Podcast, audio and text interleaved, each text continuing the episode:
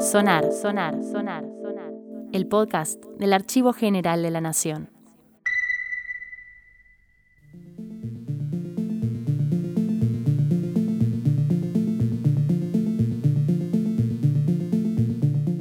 Bienvenidos al quinto episodio de Sonar, el podcast del Archivo General de la Nación. Mi nombre es Florencia Briglia y soy trabajadora del Departamento de Documentos Fotográficos de la GN.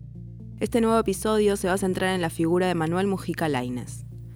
Mujica Laines nació en Buenos Aires el 11 de septiembre de 1910. Su familia era de origen patricio y aristocrático, y esta situación le permitió acercarse de joven a la literatura y escritura. De hecho, a sus seis años escribió una de sus primeras obras de teatro, tal vez motivado por su madre, Lucía Laines Varela, quien se dedicaba a tales artes. Fruto de un accidente casero sufrido en su niñez, Mujica Laines pasó un tiempo convaleciente, y durante la recuperación sus familiares trataban de distraerlo con relatos. Este entretenimiento formó al futuro escritor, ya que algunas de las historias que le contaban tenía que ver con la historia del país, aquella que sus antepasados vivieron en primera persona. Muchas de estas cosas aparecen luego en la primera etapa de su obra. Junto a su familia vivió seis años en Europa, pero decidió regresar al país con su hermano mayor para concluir sus estudios. En 1932 comenzó a trabajar como redactor en el diario La Nación. A los pocos años de empezar su trabajo comenzó su carrera literaria con Don Galás de Buenos Aires, carrera que llegó a su punto más alto con la saga porteña. Cuatro libros publicados entre 1953 y 1957. Al terminar la saga porteña con Invitados en el Paraíso, Mujica Laines decide cambiar el rumbo geográfico de su literatura e inicia el ciclo europeo, compuesto por tres novelas escritas. Durante este periodo abandona Buenos Aires para instalarse en Córdoba, lugar donde viviría hasta su muerte, producida el 21 de abril de 1984.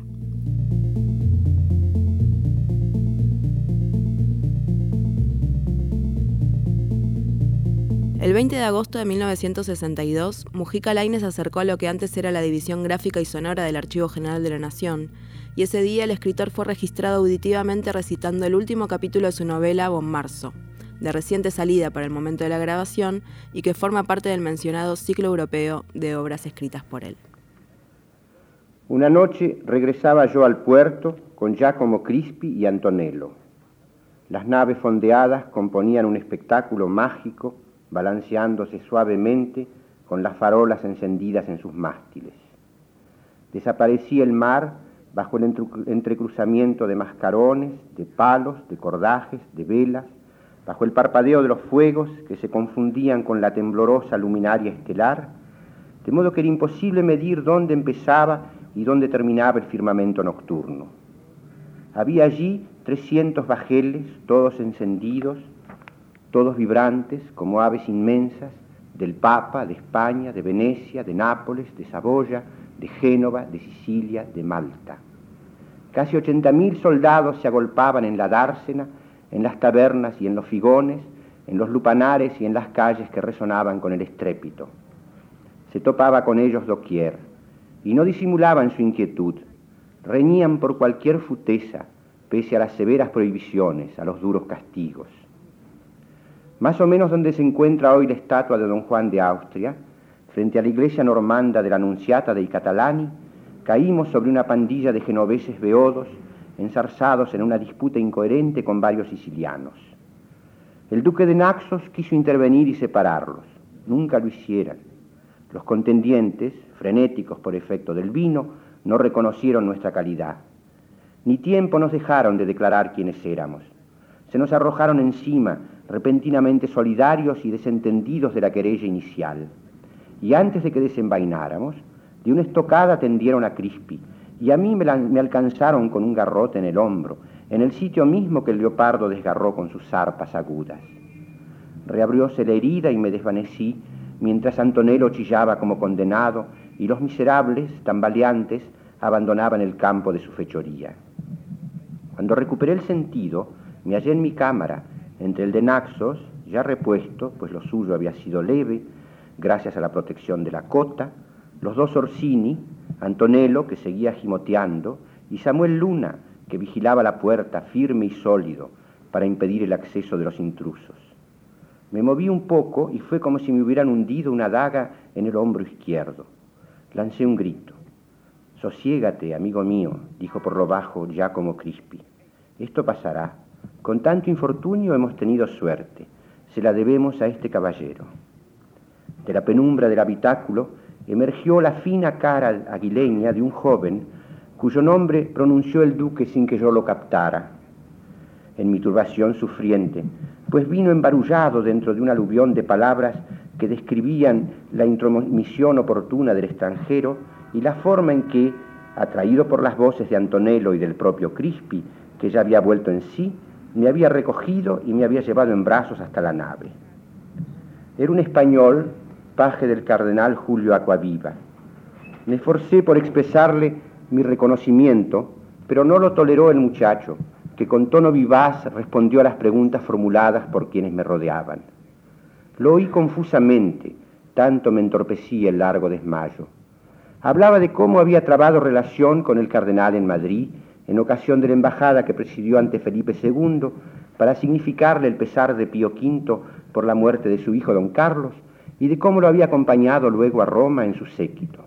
El cardenal, yo lo conocí en casa de su padre, el duque de Atri, y conversé con él después en la de mi suegro Farnese, se destacaba por su cultura, y el paje, nos lo confesó sonriendo, también había hecho ensayos poéticos y hasta compuso una elegía con motivo del fallecimiento de doña Isabel de, Valois, tercera esposa del rey. Luego, solicitado por el oficio de las armas, más acorde con su ánimo que el ajetreo de palacio, se incorporó a la compañía del capitán Diego de Urbina. Viajaba con él a bordo de la marquesa. La presencia de mi desconocido Salvador me infundió nuevo brío.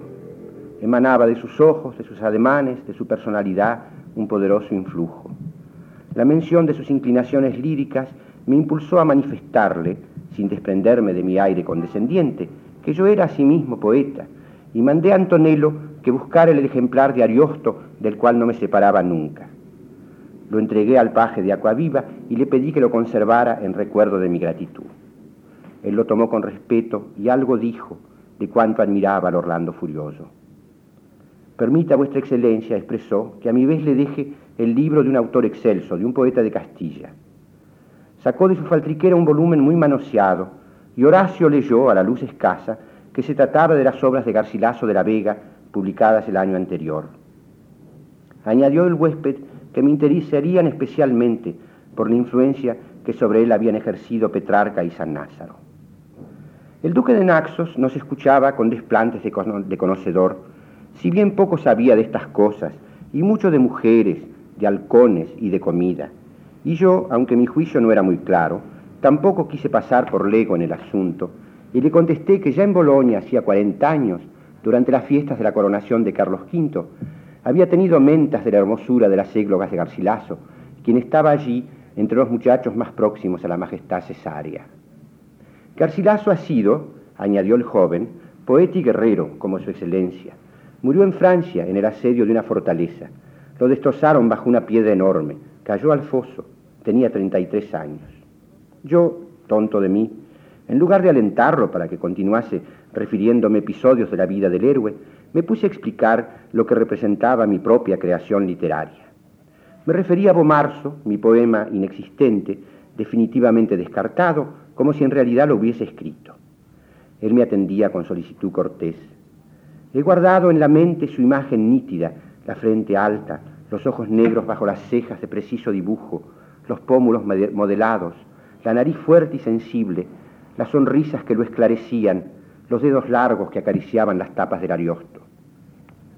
Entró el médico de Marcantonio Colonna para cambiarme los vendajes. Salieron todos, menos Antonello, que ufano de su responsabilidad, se quedó para presentar al físico los lienzos limpios y la escudilla, pero torcía la cara, rehuyendo la visión de los paños ensangrentados. Antes de que se fuese, pedí al paje del cardenal Acuaviva que tornase a visitarme. Prometió hacerlo, pero al día siguiente no apareció por la capitana y al otro, 8 de septiembre, se efectuó en Mesina la revista general de la flota. Ya no lo vi nunca más y concluí por olvidarlo. Siglos más tarde he pensado infinitas veces en él, con desesperación. Durante el resto del viaje leí los poemas de Garcilaso. Solo entonces noté en la segunda página del ejemplar la firma de quien me lo diera. Estaba trazada en dos líneas, unidas por el diseño de la rúbrica, y en ella se apretaba un nombre que jamás había oído de labio alguno, Miguel de Cervantes Saavedra. Ah, si yo hubiera sabido, si hubiera adivinado. Pero ni siquiera pude enterarme de la edición del Quijote, para la cual faltaban 34 años todavía, ni de nada, ni de nada. Cervantes se redujo a eso para mí, a un paje, un camarero del cardenal Acuaviva, un soldado del capitán Diego de Urbina, del tercio de don Miguel de Moncada, que me transportó en brazos desde la plaza de la Anunciata de Catalani hasta la galera del duque de Paliano, como Samuel Luna me había trasladado otras veces. Un poeta, un muchacho a quien di mi volumen de Ariosto y que me dio el suyo de Garcilaso de la Vega. Unos ojos negros, una leve sonrisa. Mi sangre manchó sin duda su jubón en tanto me sostenía y me abrazaba. Junto al mío el corazón de Cervantes. Y yo, imbécil, le mentí mi bomarzo retórico en cuarenta cantos fantasmales, en un diluvio de, estrofas invisibles, cuando él callaba y aprobaba mis pobres frases preñadas de vanidad. Si hubiera sabido, si hubiera sabido, lo hubiera aposentado en mi castillo, lo hubiera festejado como a un monarca, mejor que al cardenal de este, mejor que al duque de Urbino, mejor que a la marquesa de Mantua, mejor que a ninguno. Pero se fumó de mi lado, temeroso quizás de importunarme, de incomodar al gran señor romano que escribía un poema destinado a los triunfos inmortales. Y el garcilaso se extravió, lo habrán perdido mis hijos o mis nietos o los lantes de la Rovere. ¿Quién iba a fijarse en un librejo sobado? ¿Quién, ¿Quién iba a fijarse si ni yo, ni el duque de Naxos, ni Horacio, ni Nicolás Orsini, ni nadie, ni absolutamente nadie dentro del ejército de ochenta mil hombres, en momentos en que lo único que nos apasionaba era averiguar qué resolvía don Juan de Austria, a quién favorecía Marco Antonio, qué problemas creaba la testarudez del viejo Sebastián Beniero, qué se contaba de Alejandro Farnese, del marqués de Santa Cruz, de los caballeros de Santo Estéfano, de los malteses. Nadie presintió que entre nosotros pasaba, recatándose, oscura, encarnada en un muchacho de Alcalá que dejó una mano en la empresa, la dolorosa gloria.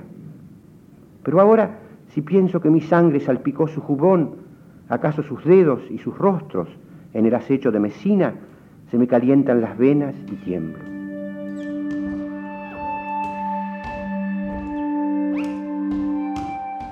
Manuel Mujica Laínez tal vez sea uno de esos secretos a descubrir dentro de la literatura argentina.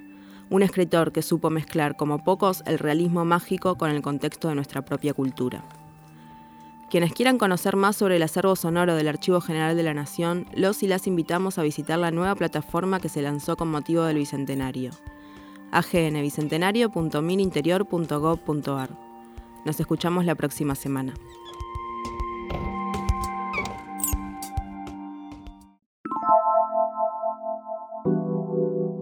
Sonar, sonar, sonar, sonar. El podcast del Archivo General de la Nación.